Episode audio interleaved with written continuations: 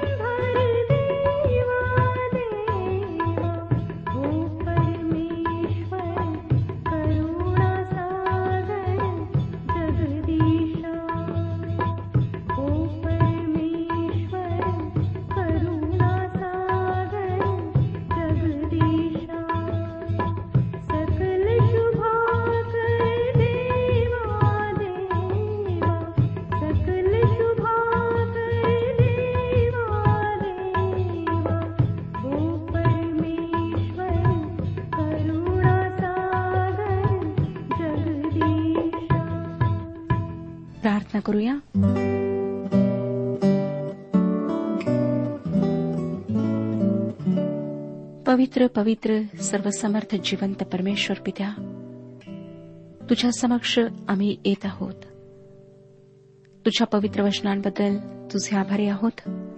हे वचन तू आमच्या मातृभाषेत आमच्याकरिता ठेवलेलं आहेस. आम्ही ते वाचू शकतो समजू शकतो. याबद्दल आम्ही तुझे आभारी आहोत. तुझी स्तुती करीत आहोत प्रभू. की ह्या प्रकारे उपासना कार्यक्रमाच्या माध्यमातून आम्ही तुझं वचन ऐकू शकतो. ह्या वचनांच्याद्वारे तू आजपर्यंत आम्हाला आशीर्वादित केलेला आहेस. तुझी स्तुती असो की आमच्यातील अनेकांना तू स्पर्श करून आरोग्य दिलेस. अनेकांच्या जीवनामध्ये तू परिवर्तन घडवून आणलेस. तुझी स्तुती असो त्या सर्व आशीर्वादांबद्दल जे आशीर्वाद तू आमच्या कुटुंबावर पाठवलेले आहेत. आज जे आजारी आहेत त्यांना तू स्पर्श कर आरोग्य दे. जे तुझ्यापासून दूर आहेत भटकलेले आहेत त्यांना तू वापस परतेव. ही वेळ आमच्याकरिता आशीर्वादाची अशी होते. प्रभू यशू ख्रिस्ताच्या गोड आणि पवित्र नावात मागितले आहे म्हणून तो ऐक. आमेन. श्रोत्यांनो सध्या आपण ख्रिस्ती स्वातंत्र्याचा विचार करीत आहोत. म्हणजे अर्थातच पौलाने गलतीकरांना लिहिलेल्या पत्राच्या पाचव्या अध्यायाचा अभ्यास आपण करीत आहोत. मागच्या कार्यक्रमामध्ये आपण पाहिले की देह व आत्मा यांचे एकमेकांविरुद्ध युद्ध आहे. व त्यामुळे आम्हाला जे करायला हवे असते ते आम्ही करू शकत नाही. पौलाने या संदर्भात आम्हाला सांगितले की जर आम्ही आत्म्याच्या प्रेरणेने चालू तर आम्ही देहवासना पूर्ण करणारच नाही. आणि आम्ही आत्म्याच्या प्रेरणेने चालविलेले असताना आम्ही नियमशास्त्राधीन राहत नाही. पौलाने पुढे देहाची कर्मे काय आहेत हे सांगितले. त्या संदर्भातली वचने पुन्हा वाचूया. एकोणीस ते एकवीस वचनांमध्ये तो म्हणतो देहाची कर्मे तर उघड आहेत. तीही जारकर्म अशुद्धपणा कामातुरपणा मूर्तीपूजा चेटके वैर कलह मत्सर राग तट फुटी पक्षभेद हेवा दारुबाजी रंगेलपणा आणि इतर अशा गोष्टी. याविषयी मी तुम्हाला पूर्वी जे सांगून ठेवले होते तेच आता सांगून ठेवतो की अशी कर्मे करणाऱ्यांना देवाच्या राज्याचे वतन मिळणार नाही.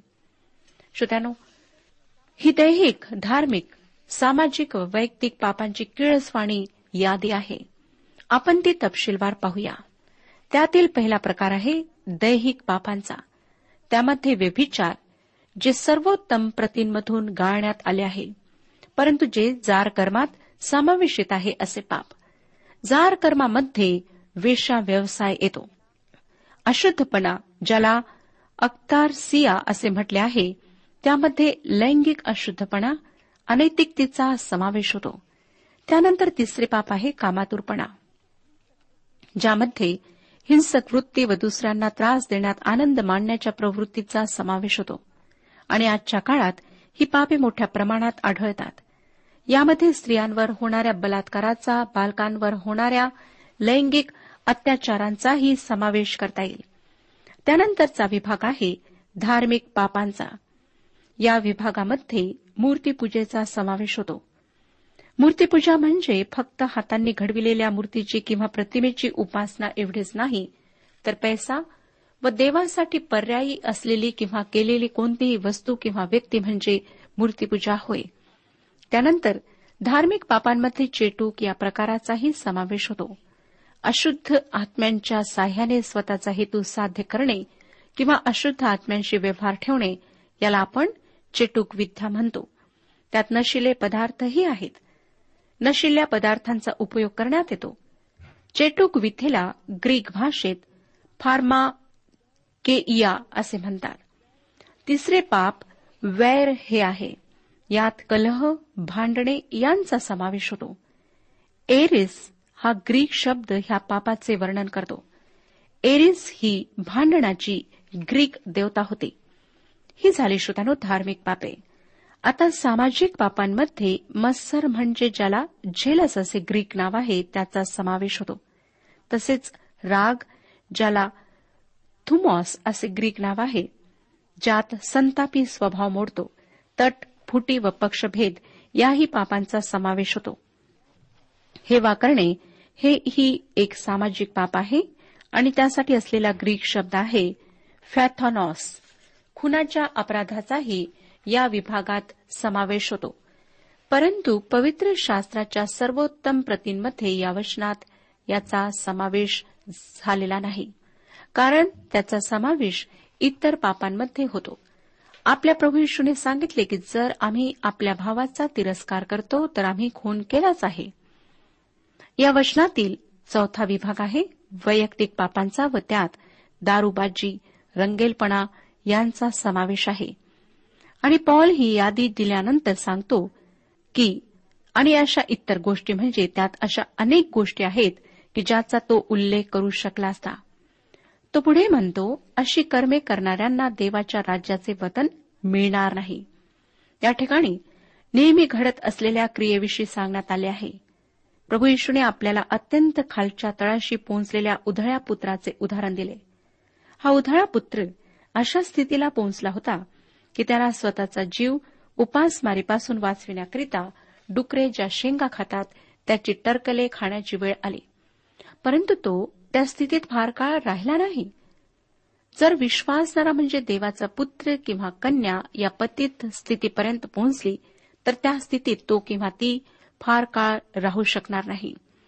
जोपर्यंत तो किंवा ती त्या स्थितीतून बाहेर पडत नाही तोपर्यंत त्याला चैन किंवा शांती प्राप्त होणार नाही. जर तो पाप करीतच राहिला तर तो धोक्याच्या ठिकाणी आहे व याचा अर्थ असा की तो देवाचा पुत्र नाही. देहाच्या कर्मांची यादी दिल्यानंतर आत्म्याच्या फळाची यादी पौलाने दिलेली आहे. या दोन्हीतील विरोध लक्षात घ्या की एक देहाची कर्मे आहेत तर दुसरे आत्म्याचे फळ आहे. म्हणजे श्रोत्यानं तुम्ही जे करता ती देहाची कर्मे आहेत. देहावर नियंत्रण ठेवण्यासाठी दहा आज्ञा देण्यात आल्या. परंतु ख्रिस्ती जीवन हे आत्म्याचे फळ निर्माण करण्यासाठी आहे. ते फळ काय आहे? ते समजण्याकरिता पाचवाध्याय बावीस आणि तेवीस वचने आता आपण वाचूया. आत्म्याच्याद्वारे निष्पन्न होणारे फळ प्रीती आनंद शांती सहनशीलता ममता चांगुलपणा विश्वासूपणा सौम्यता इंद्रिय दमन हे आहे. अशांविरुद्ध नियमशास्त्र नाही. प्रभू येशू ख्रिस्ताने योहानकृत शुभवर्तमानाच्या पंधराव्या अध्यात आत्म्याच्या फळाविषयी सांगितले. त्याच्याशिवाय आम्ही काही करू शकत नाही असे त्याने सांगितले. आणि आमच्या जीवनात जे त्याला हवे आहे ते म्हणजे फळ होय. त्याला आमच्याद्वारे अधिक आणि अधिक फळ हवे आहे. त्याने पेरणाऱ्याचा दाखला सांगितला आणि त्यात असे सांगितले की तीस पट साठ पट व शंभर पट फळ मिळाले. हा दाखला मत्तयाच्या तेराव्या अध्यात आहे. आम्ही भरपूर फळ द्यावे अशी त्याची अपेक्षा आहे. आता आपण प्रश्न विचाराल की हे फळ कसे निर्माण होते? प्रभू यशू ख्रिस्त आमच्या जीवनामध्ये पवित्र आत्म्याचा उपयोग करतो व त्याद्वारे हे फळ आमच्या जीवनात निर्माण होते. आमच्या जीवनाच्याद्वारे जगण्याची त्याची इच्छा आहे. म्हणूनच मी तुम्हाला वारंवार सांगत आहे की तुम्ही ख्रिस्ती जीवन जगावे अशी तुमच्याकडून मागणी केल्या जात नाही. कारण कोणीही विश्वासणारा स्वतःच्या सामर्थ्याने ख्रिस्ती जीवन जगू शकत नाही तर तुम्ही ख्रिस्ताला तुमच्या जीवनातून जगू द्यावे अशी तुमच्याकडून अपेक्षा केली जाते. तुमच्या जुन्या स्वभावाद्वारे आत्म्याचे फळ निर्माण केले जाऊ शकत नाही. रोमकरासपत्र याच्या सातव्या अध्यायात पॉल नवीन स्वभावात आत्म्याचे फळ तयार करण्याचे सामर्थ्य नाही असे सांगतो. रोमकरासपत्र सातवा अध्याय अठराव्या वचनाच्या दुसऱ्या भागात तो म्हणतो इच्छा करणे हे मला होते पण साधू कर्म करणे होत नाही. श्रोधानो आमच्यापैकी अनेकांसमोर हीच समस्या आहे.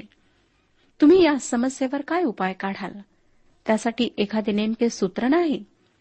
आम्ही आमच्या जीवनात देवाच्या आत्म्याला आत्म्याचे फळ कसे निर्माण करू देऊ ही ती समस्या आहे.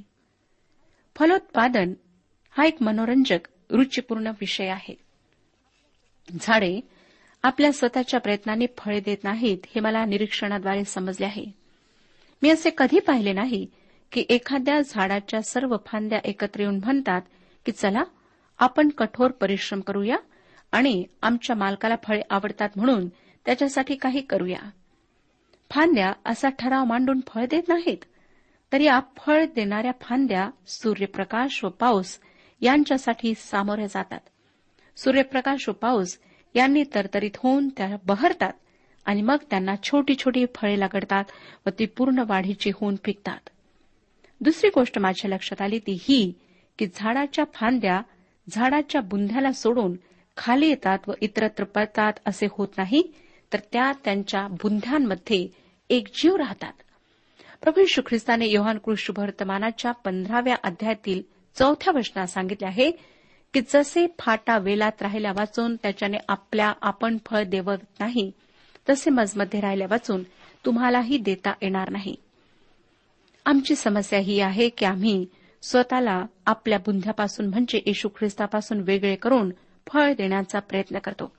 किंवा आम्ही स्वतःला जिवंत यज्ञ म्हणून देवासमोर समर्पण करतो. परंतु ते समर्पण असह्य झाले की त्याविषयी माघार घेतो.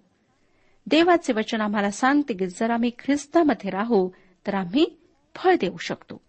पौलाने फलोत्पादनाचे उदाहरण आम्हाला या गोष्टी समजण्यासाठी दिलेले आहे. आमच्या ठाई आत्म्याचे फळ समर्पणाद्वारे होते.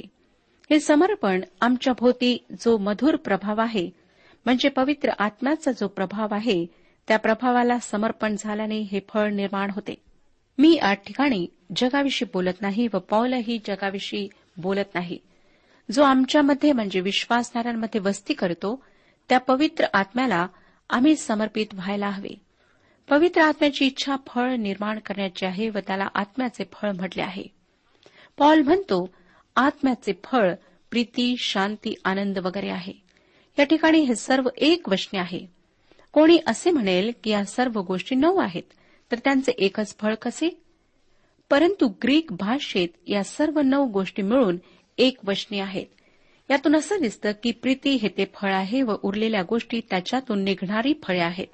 म्हणजे प्रीती प्राथमिक किंवा सर्वात आधीची गोष्ट आहे. करिंदकरास लिहिलेल्या पहिल्या पत्राच्या तेराव्या अध्यायातील पहिल्या वचनात पॉल म्हणतो करिंदकरास पहिले पत्र तेरावा अध्याय पहिले वचन. प्रीती विना मी वाजणारी थाळी किंवा झणझणणारी झांज आहे. हा अध्याय पवित्र शास्त्रातून बाहेर काढून ठेवण्यासाठी त्यात घातलेला नाही. कित्येकदा काही लोक म्हणतात की पवित्र शास्त्रातली अमुक एक गोष्ट वर्तनात आणणे अशक्य आहे. तमुक एक गोष्ट अशक्य आहे. व ते पवित्र शास्त्रातल्या काही गोष्टींवर चूक म्हणून बोट ठेवतात. परंतु श्रोत्यानो पवित्र शास्त्रातला प्रत्येक शब्द देवाच्या प्रेरणेने आलेला आहे. पवित्र शास्त्राला इंग्रजीत बायबल म्हणजे पुस्तकांचे पुस्तक असे म्हटले जाते. आपण त्याला पवित्र शास्त्र म्हणतो कारण ते ईश्वर प्रेरित असे देवाचे वचन आहे. त्यातून काही काढून टाकण्याचा किंवा त्यात काही भर घालण्याचा किंवा त्यातील काही चूक किंवा अशक्य ठरविण्याचा आपल्याला अधिकार नाही. करिंदकरास पौलाने लिहिलेल्या पहिल्या पत्राचा तेरावा अध्याय आदर्श प्रीतीचा नमुना आमच्यासमोर ठेवतो आणि ही प्रीती आम्हा मानवासाठी अशक्य असली तरी आमच्यामध्ये वस्ती करणाऱ्या देवाच्या आत्म्यासाठी अशक्य नाही. प्रीती हे आत्म्याचे कृपादान आहे. आणि प्रीती असल्याशिवाय पवित्र आत्म्याचे फळ आमच्या जीवनात येणे अशक्य आहे. पवित्र आत्म्याचे फळ प्रीती आमच्यामध्ये असल्याशिवाय आम्ही कोणत्याही कृपादानाचा वापर करू शकत नाही. प्रीती सर्वात महत्वाची आहे. पॉल करिंदकरास लिहिलेल्या पहिल्या पत्राच्या तेराव्या अध्यात पुढे जाऊन असेही म्हणतो की मी आपले सर्व धन अन्न दानार्थ दिले आपले शरीर जाळण्यासाठी दिले आणि माझ्या ठाई प्रीती नसली तर मला काही लाभ नाही. श्रोतानो आम्ही या सर्व गोष्टी म्हणजे सर्व त्याग प्रीतीविनाही करू शकतो. परंतु त्यात स्वार्थाशिवाय दुसरे काहीच नाही. आणि अशा स्वार्थी कृत्यांना काही एक अर्थ नाही. प्रीतीशिवाय सर्व काही निरर्थक आहे शून्य आहे. अनेक लोक सिद्धी प्राप्त करण्यासाठी किंवा मोक्ष प्राप्तीसाठी स्वतःचा वाटेल तसा छळ करून घेतात स्वतःला क्लेश व यातना करून घेतात. किंवा आपले सर्वस्व समर्पित करतात. परंतु अशाने त्यांच्या जीवनात रिक्तपणाशिवाय काहीच पडत नाही. त्यांचा त्याग त्यांचे क्लेश त्यांचा स्वतःवर लादून घेतलेला छळ या सर्व गोष्टी प्रीतीशिवाय निरर्थक आहेत. परमेश्वर साक्षात प्रीती आहे. त्याची प्रीती परिपूर्ण आहे व त्याच्यावरची प्रीती आम्हाला त्याच्या आज्ञा पाळण्यास भाग पाडते. म्हणून देवाच्या आत्म्याने भरलेल्या विश्वासणाऱ्यांना देवावर व शेजाऱ्यावर प्रीती करणे कठीण जात नाही. ही प्रीती आम्हामध्ये वस्ती करणाऱ्या पवित्र आत्म्याचे कृपादान आहे व ती पवित्र आत्म्याचे फळ देखील आहे. करिंदकरास पहिले पत्र तेरावाध्याय पाचव्या वचनात पॉल म्हणतो प्रीती स्वार्थ पाहत नाही. म्हणजे प्रीती नेहमीच दुसऱ्यांचे हित पाहते. कृपादान नेहमीच मंडळीमध्ये मंडळीच्या संदर्भात उपयोगात आणल्या जाते. ती सर्व विश्वासणाऱ्यांसाठी आत्म्याचे प्रगटीकरण आहे. सर्व विश्वासणाऱ्यांना कृपादान आहे. व त्याचा फायदा विश्वासणाऱ्यांच्या शरीरासाठी किंवा मंडळीसाठी व्हायला हवा. माझ्या संपूर्ण शरीराच्या फायद्याकरिता माझे डोळे काम करतात. ते माझ्या शरीराला योग्य दिशेने चालवितात. ते फार महत्त्वाचे आहेत. मी अशा परिस्थितीची कल्पना करू शकत नाही की त्यामध्ये डोळे शरीराला म्हणतात आम्हाला इकडे तिकडे पाहायला आवडते आणि त्यामुळे तुझे पाय दुखतात. म्हणून आता आम्ही तुला थोड्या वेळ सोडून देणार आहोत. डोळे कधीही असे करीत नाहीत. आम्ही ही गोष्ट जाणून घ्यायला हवी की पवित्र आत्म्याच्या फळाशिवाय प्रीतीशिवाय कोणतेही कृपादान आम्ही वापरू शकत नाही. याच फळाविषयी प्रभू येशू ख्रिस्त योहानकृत शुभ वर्तमानाच्या पंधराव्या अध्याय सांगत आहे. हे फळ आत्म्याचे फळ आहे. पॉल म्हणतो आत्म्याच्या प्रभावाने होणारी फलप्राप्ती प्रीती आनंद शांती सहनशीलता ममता चांगुलपणा विश्वासूपणा सौम्यता इंद्रिय दमन ही आहे. अशांविरुद्ध नियमशास्त्र नाही.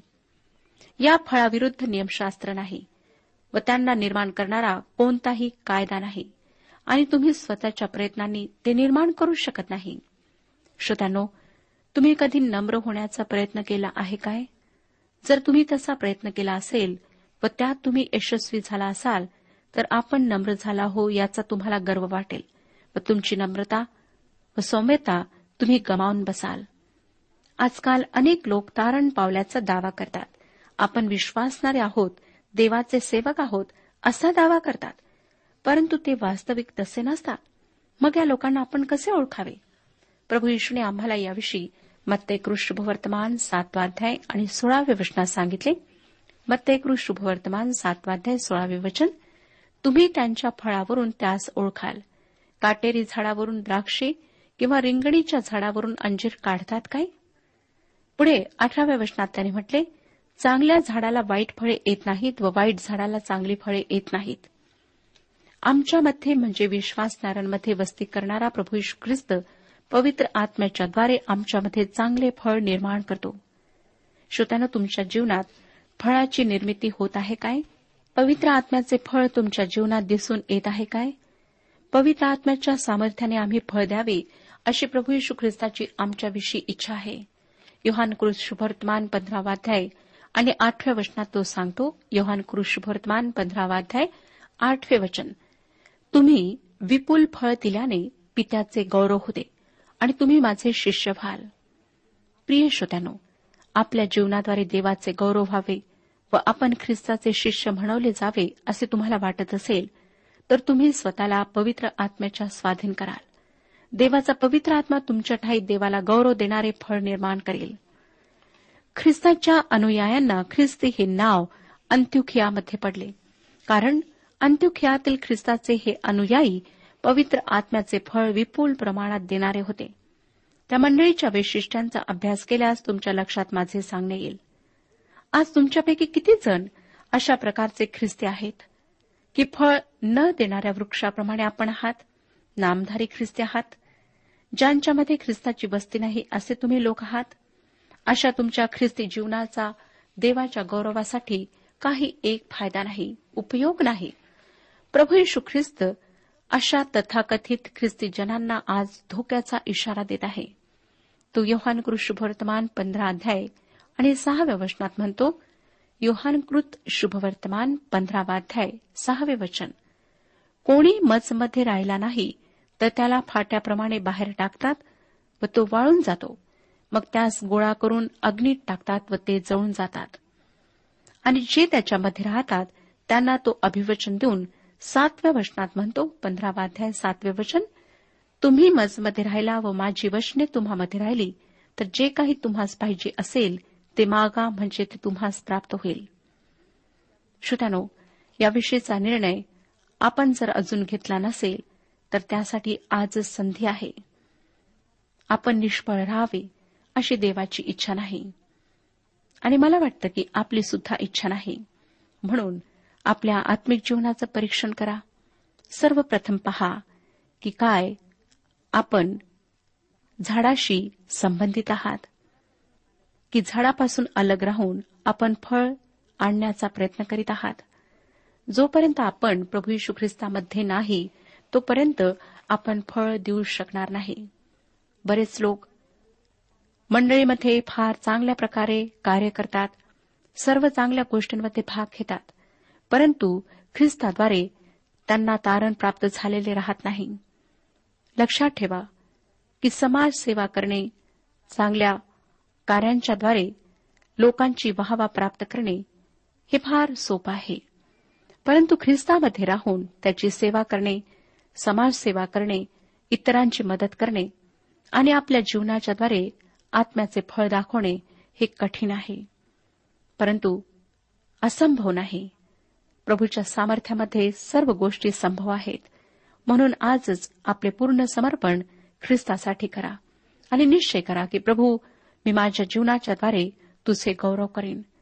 मला तू अशी विश्वासणारी व्यक्ती बनव जिच्या जीवनात आत्म्याचे फळ आहे.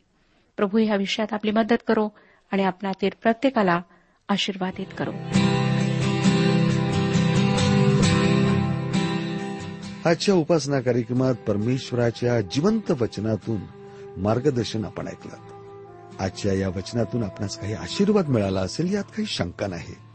सुदैव हो जीवनविषयक काही शंका असल्यास किंवा काही प्रश्न असल्यास किंवा काही प्रार्थना निवेदन असल्यास पत्राद्वारे आम्हास अवश्य कळवा. आम्हाला अगदी आनंदच होईल.